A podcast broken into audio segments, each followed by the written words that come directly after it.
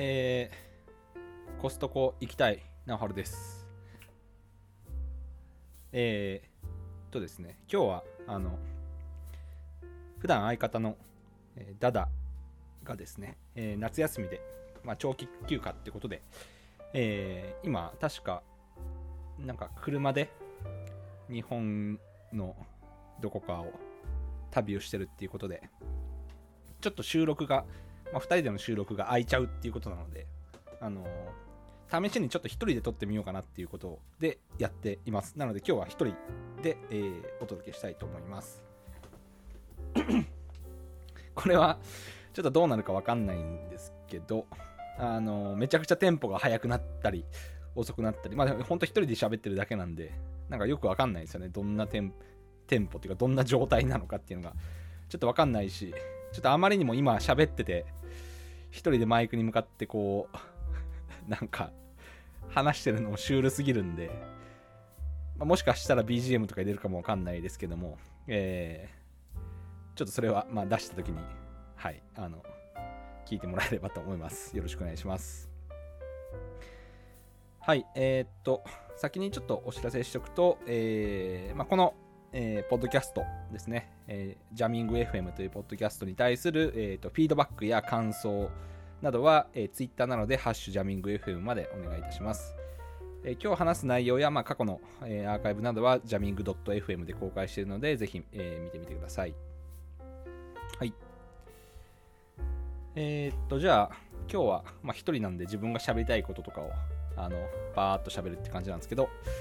えー、っと、今日のですね、えー、話すネタは、えー、とまず、フィードバック紹介ということで、まあ、最近もらってたそのジャミング FM へのフィードバックを紹介したいと思います。で次に、えっとまあ、最近自分が転職したんですけど、ちょっとこの話するの忘れてたなと思って、転職自動化っていうちょっとネタがあるんで、その話をしたいと思います。で、あとはちょっと、まあ、政府のワクチン戦略みたいな話を、まあ、ちょっと自分の仕事とかに置き換えて考えたらどうなのかなっていうところを話したいなと思ってます。で、最後にちょっと、一番最後になんかちょっと小ネタみたいになるんですけど、えー、最近自分がやってるポモドーロテクニックっていうようなテクニックについて、えー、紹介したいと思います。今日はその、まあ、4点って感じですね。よろしくお願いします。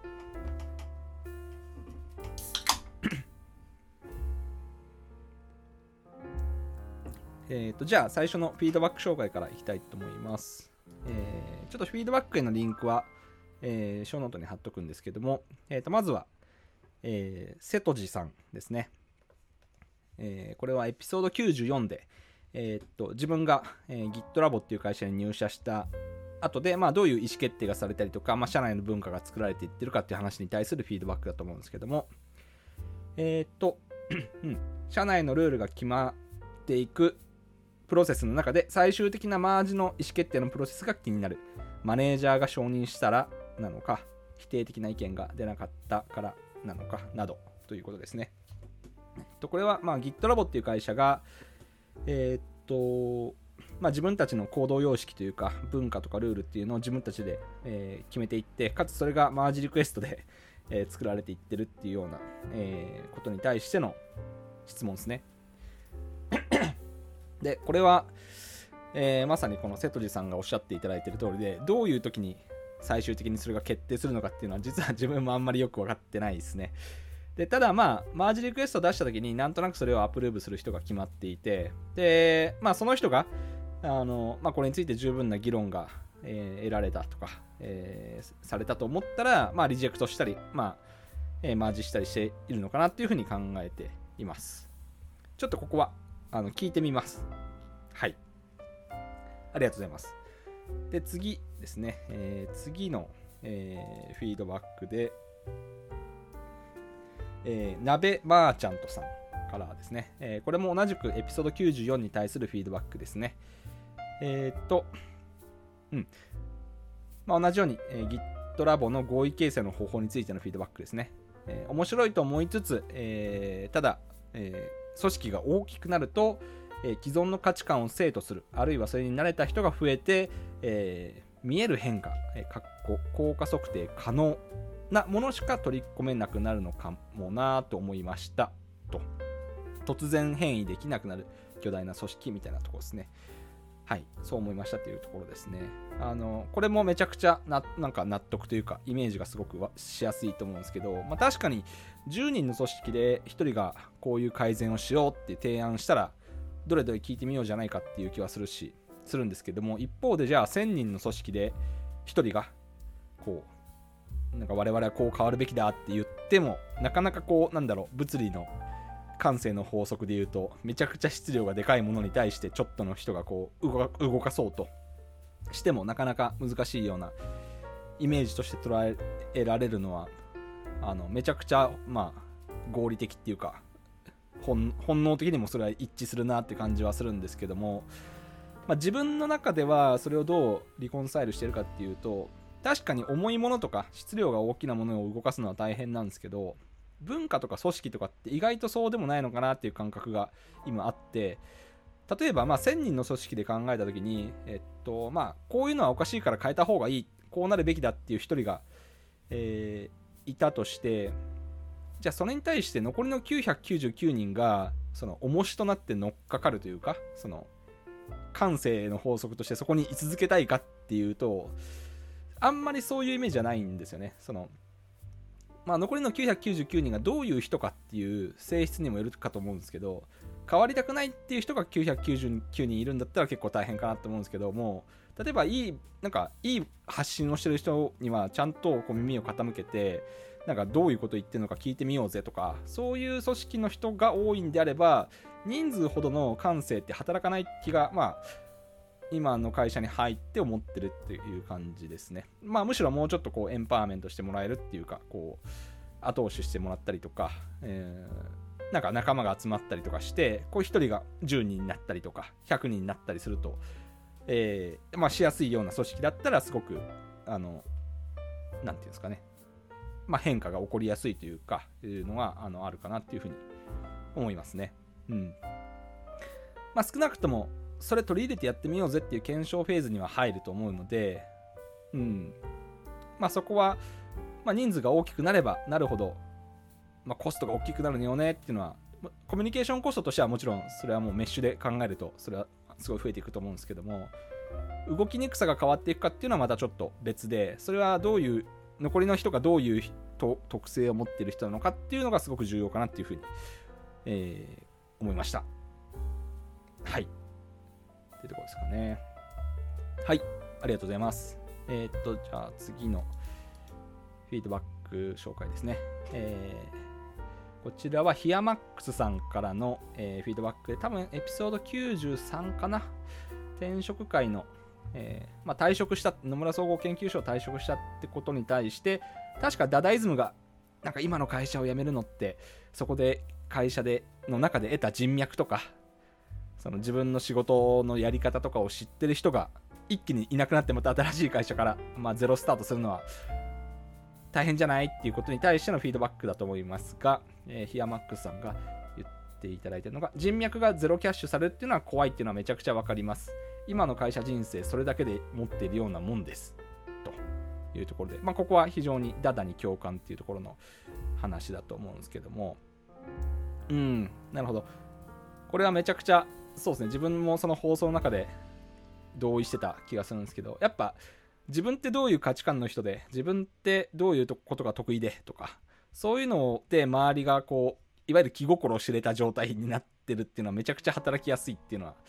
すごい同意っすね。うん。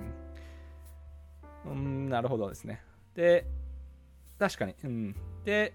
まあ、自分の場合は結構その部内とか、まあ、いわゆるか、まあ、グループとかの中が中で結構自分の存在って知られててあんまりこう、えー、会社全体でこの名を張るってやつだっていうそのパブリックイメージがなかったんで結構全社的に働くってなると毎回結構ゼロキャッシュしてたような印象があるんですね。自分ってまあプロジェクトを結構渡り歩いて技術的な広報支援をしたりとか、まあ、スクラムのコーチをしたりとかっていうことが多かったんで毎回毎回ね、名を張るって人ってどんな人なのっていう目が向けられてたので、まあ割とゼロキャッシュは多かったのかなって思って、まあそこの感覚が自分の場合は少なかったのかなっていうか、そのリスクというか恐怖っていうのが少なかったのかなって今ちょっと思いましたね。はい。いや、でも確かに、そこがクリアされるっていうのはあの怖いというか、うん、いうのはめっちゃ分かります。はい。はいありがとうございました。はい。というわけで、えー、最初のアジェンダでフィードバック紹介というところで、えー、3名の方のフィードバックを紹介させていただきました。はい。ありがとうございました。えー、っと次に、えー、転職自動化の話をしたいと思うんですけど、これちょっと自分の中で転職ってもう1ヶ月前というか、まあ活動期間を入れるともう4、5月前ぐらいからって感じなんで、結構ちょっと旬が過ぎた感はあるんですけども、ちょっと行ってなかったなって思って、えー、改めて、まあ、おすすめですよっていうところで、えー、紹介したいんですけども、まあ、ちょっと転職活動をし始めてこう自分の中で割と、まあ、その時感じてた今の会社で悶々悶々とする感じっていうのが解消されてきたっていう感覚があったので、まあ、そういった意味ではおすすめしてるっていう感じです。で転職活動するってことは、まあ、転職をしないといけないとか自分の価値をそのマーケットに説明できる状態にしておかないといけないとかっていう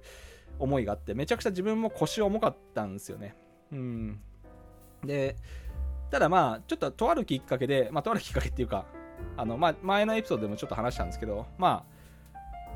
転職サイトに登録できるコピペ元が ちょっと会社の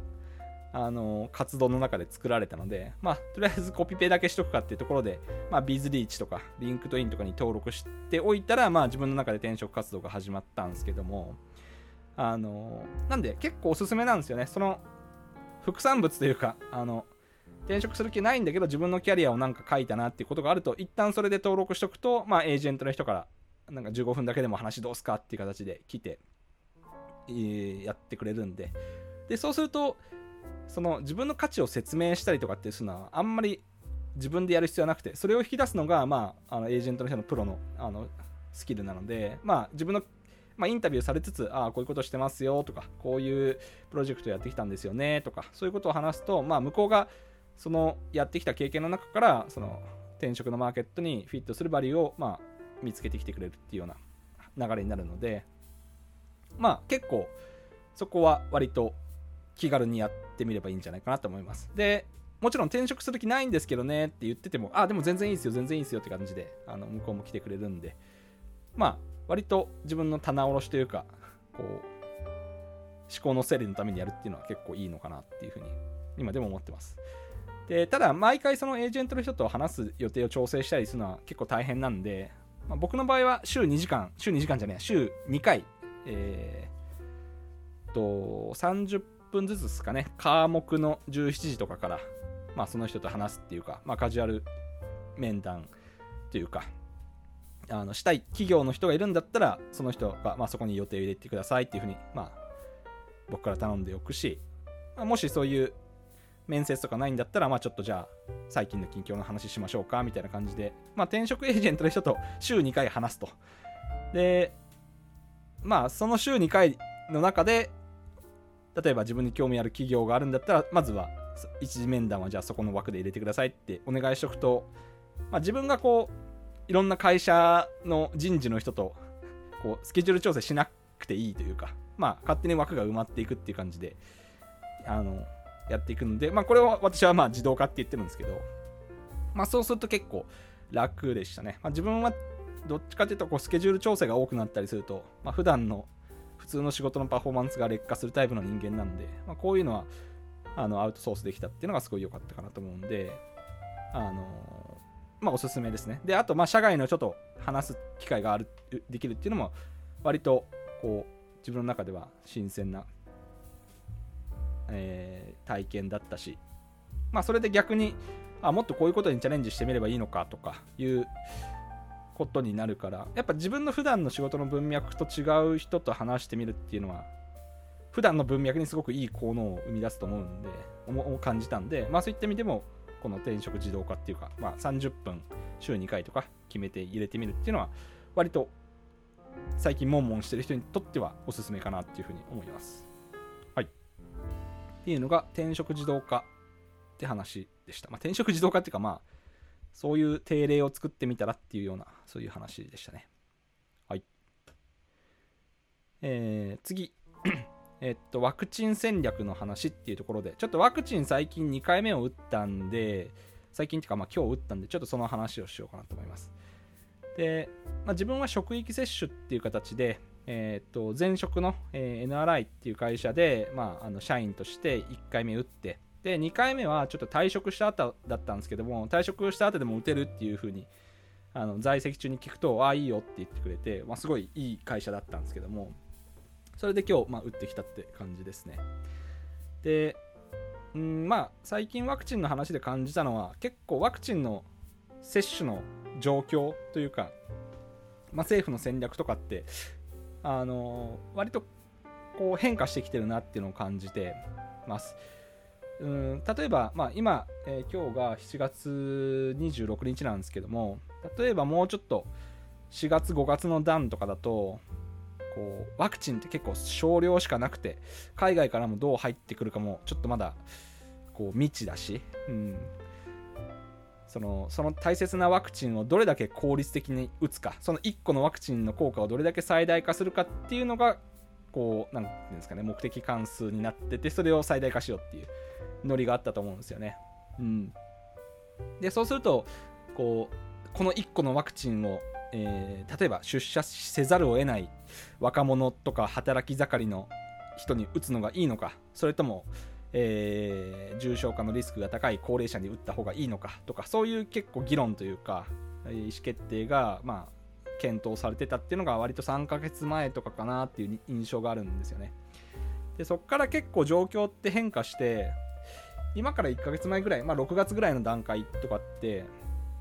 あんまりこうワクチンって大事っていうよりかはなんかワクチンはもうめちゃくちゃたくさん余るほどあってその一個一個の費用対効果を最大化することよりもなんかもう いかにバンバン打ちまくるかみたいなこうそこのオペレーションのコストをどれだけ下げてその人数というかその打った人っていうものの面積的なカバレッジをどう獲得していくかっていうような問題に変わっていったのかなっていうのがまあ、ちょっと1ヶ月前ぐらいの印象でしたね。うんでまあ、また最近ちょっとまた数も足りなくてっていう感じになったと思うんですけど、まあ、少なくとも1ヶ月ぐらい前って、まあ、地域接種とか職域接種でも、まあ、結構余ってるからこうなんだっけな渋谷区でもなんかなんだっけな会社の名前忘れたけどあのすごいメガベンチャーの人でもどんどんこうその社員だけじゃなくて地域の人とかでも打っちゃおうみたいな感じで、えー、言ったノリとかもあったと思うんで、まあ、そういう問題に変わっていったのかなっていう印象がありました。で、でまた今、数がちょっと少なくなってるかもっていうところで、まあ、割とそのまあ政府の人とか、えー、政治家の人とかの対応がちょっとた叩かれてるっていうかいうような感じがあるなってあの個人的には思ってるんですけども、まあ、この状況においてこう思うのがその確かに一見するとこう足りないってなっていやでもそのいやでもめちゃいっぱい打てるようになったからどんどん打とう。あでもやっぱ足りないみたいな感じで一見すると結構右往左往してるように見えるんですよね。うん。まあ一方で、まあ、右往左往せざるを得ないっていう気持ちもちょっと分かってうん。やっぱりそのワクチンの職域接種のプロジェクトってまあこんな大規模なことが起こったのって、まあ、初めてだし、うん、だからまあその不確実性も高いし、まあ、そもそもどんだけワクチンが輸入できるのかっていう問題もあるし、うん、あとはまあその現場で打てる人、まあ、医師の人とかがそのどんだけその地域の人とか会社の人たちに対して用意できるというかそのケーパビリティがあるのかっていうのもわからないし。であとなんかマイナス何十度とかで 確かこう保管しないといけないみたいなそういうロジスティックス的な問題もあるし、うん、結構一発でこれ なんだかリリース成功させろって難しいプロジェクトだと思うんですよね。で、そういった時に、ちゃんと右往左往せずにビシッと最初で方針決めてリスク見切って一発で成功させろよっていうのはまあその気持ちもわかるんですけどもなんかそう言われた時ってこう、まあ、SE の人とかプロジェクトマネージャーの人って、まあ、どういう振る舞いをするかってもうみんな せーので言ったら分かると思うんですけど、まあ、ゴリゴリバッファ積むとか、スケジュールにめちゃくちゃ余裕を持つとかしかないと思うんですよね。で、でそうすると結局、まあ、失敗のリスク減らすために、なんか分かんないけど、とりあえずお金積むかとか、うんってなったら、まあ普通のプロジェクトだったらそうやってお客さんとか、うん嬉しいのとかって話になるし、まあお金もかかるし、嬉しいのって話になるしまあそもそもベンダーとしてはそれってすごいなんだろうなその価格競争力がある提案になってるのっていうのは、まあ、社内でもこう詰められるというかあの話だと思うんですよね。うん、でそうなるとなかなかなんかこれって何のためにやってるんだっけっていうことにもなりかねないし、うん、なるのでそのそれよりかはこうなんだろうなこの全てのリスクを見通すのは無理っていう前提に立ってそれを合意してじゃあまあ一発 OK は難しいからまずはこの期間何月から何月はこういう戦略でやってみてでその時の成功の条件はこれ。失敗の条件はこれ、まあ、例えば1日の感染者数感染者数が、えー、っとこんぐらいのケースに収まってないんだったらこの方針は失敗したよねっていうその成功とか失敗の条件を、まあ、あらかじめ透明化しておいてそのためにはじゃあこれを満たすためにはどういう風なプロセスでやっていくのかっていうのを明らかにしてやってみると。っていう方がまだこういい。で必ずその期間が終わったらこう振り返してああこれってなんか当初こう思ってたけどなんかこういう不確実性が出てきてうまくいかなかったねっていうのを振り返って、まあ、またじゃあ次はこうやってみようっていうのをやっていくの方がいいと思うんですよね。つまり完璧なこう作戦とか戦略を考えてるうちにどんどん、まあ、感染者の人も増えるし、うん、あのその時間をかけたからじゃあ精度が高いあのなんだろうなその戦略が生まれるかっていうとなかなかそこは先見に比例しないところもあると思うんで、うん、なんかそういう風な戦略なのが大事なのかなって思いましたね。で、ただまあそうするとやっぱり右往左往する感が出るんで、まあ、しっかりいつからいつまではこうする。そうやった時の成功っていうのは自分たちはこう定義してる。失敗っていうのはこう定義してるっていうのとか、いうのをまあしっかり、うん、納得感を作っていくっていうのが、うん、まあ、政治家の人とか、まあ、まあ、すごい大変な部分だと思うんですけど、うん、それができればいいのかなっていうふうに個人的には思ってます。で、うん、そうですね。おとといぐらいかな、結局オリンピックもまあ開催されたし、うん、で、それがなぜ開催されたのかっていうのも、まあ、数値的には分かんないっていうか、その、なんだろうな、こういう、こうだったらオリンピックが開催しますよ、開催しませんよっていうのって、結局、多分明らかにされてないし、で、無観客になったのも、じゃあ、なぜなのというか、こうなこの、まあ、この時点でこの数値だったら無観客ですよって、多分誰も把握してないんですよね。結局そこって、なんかようわからんけど、多分こうなったっていう、その不透明さが逆に右往左往感を生んじゃってるんじゃないのかなって思って、うん。どっちかっていうと、先に、まあ、何月何日の時点でこういう状況だったら、えー、開催はするけど無観客ですとか、こうなってたらもうそもそも開催もしませんとか、っていうのを、まあ、あのしっかり、うん、合意形成できてた方が、うん、いいのかなっていう気はしましたね。うん。こんなところですかね。ちょっとワクチンの話っていうの今日2回も打ってきたんでしてみました。はい。テンポ早いのかな？なんか喉が痛い。うん。まあいいや。えー、っと、ちょっと飲み物飲みますね。すいません。はい。はい。えっ、ー、と、じゃあ今日最後のアジェンダで、えー、ポモドーロテクニックっていうのはいいぞっていう話をしようと思います。えっ、ー、と、ポモドーロ、ポモドーロテクニックっていうのは、自分も結構このリモートワークとか家で仕事するってことが始まってから始めたんですけど、まあ、短い時間で区切って、まあ、休憩をしてでまた集中して短い時間で仕事してっていう感じでやるようなテクニックっていうか、まあ、手法みたいなんですけどもまあ、具体的には自分だったら30分ぐらい仕事して、まあまあ、正確には25分ですね。25分仕事して、5分休憩して、で、また次に25分仕事してっていうのをあの繰り返してやるっていうのが、あの、自分の中でポモドロテクニックで。iPhone アプリとかもあるんで、そういうのを使ってやってるんですけど、これが結構自分の中では、ああ今の仕事の仕方で合ってるなって思ってますね。うん。まあ、自分だとこう、まあ、リモートワークで家から仕事すると、まあ、家ってまあ魅力的なものもめちゃくちゃあるし会社と比べて集中力が切れやすい状況になってるんでうん。まあそれをこううまく抑止するというか、まあ、30分ぐらいだったら集中力も持つんで例えばこの日の朝仕事始めて30分は、えー、なんだろうな、交通費の生産と、交通費は最近ないか、えー、経費の生産をやるとか、で、次の30分は、うん、社内の必須の、えー、なんだろうな、アンチハラスメントのトレーニングを受講するとか、っていうので、まあ、しっかり区切って、一個一個のタスクを区切ってやっていくっていうのが、まあ、自分は結構性に合ってますね。うん。いや自分はまあ、あんまり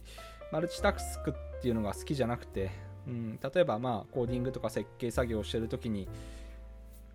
実際に他のタスクがこうなんかインタラプトしてこなくてもなんか頭の中にある状態だけでもちょっと自分ってパフォーマンス落ちるなって気がするんですよね。なんかあれやあれやんないとなって思ってるだけでも脳内のこう なんにのメモリに常駐して結構うんあんまり得意じゃないというかそういう状況って嫌いなんで、うん、そういうところではそのポモドロテクニックを使うと、まあ、この30分はまあしっかりこのタスクだけを考えてよくて他のやつは全部もうやんなくていいっていう自分にこう何て言うんですかね許しを与えてるっていうか、まあ、集中してるできるっていう環境ができるので、まあ、これは結構おすすめのテクニックで、うん。まあ、もしちょっとあの気が散るなって感じてる人がいる場合は、まあ、ちょっとおすすめしたいですね。ポモドーロテクニックっていうので。で、おすすめのアプリも小ノートに貼っておくので、えー、ちょっと、えー、使ってみてもらえたらと思います。はい。という感じで、えー、今日はまあ30分ぐらいですかね。一人で話してみました。えー、っと、まあ、フィードバック紹介して、転職の話して、ワクチンの、え、接種の戦略ってどうなんじゃないっていう話をして、最後はポモドロテクニックについて話しました。まあ、ちょっとテンポどうだったかな一人だとなんか、自分の脳内のことをただ喋るだけで、だ誰もこう、目の前で相づちとかしてくれる人もいないし、うん。そう考えるとやっぱ、相づちだけでもだいぶテンポって作られるんだな、うん、っていうのは感じましたね。うん。こう話してて、うんうんって言ってくれるのか、へーって言ってくれるだけでもうんうんに対してよりかはへえの方があれ今のって分かりにくかったのかなっていうのも思うんですけど今はそれすらないんでちょっとバーっと喋っちゃった気がするんで。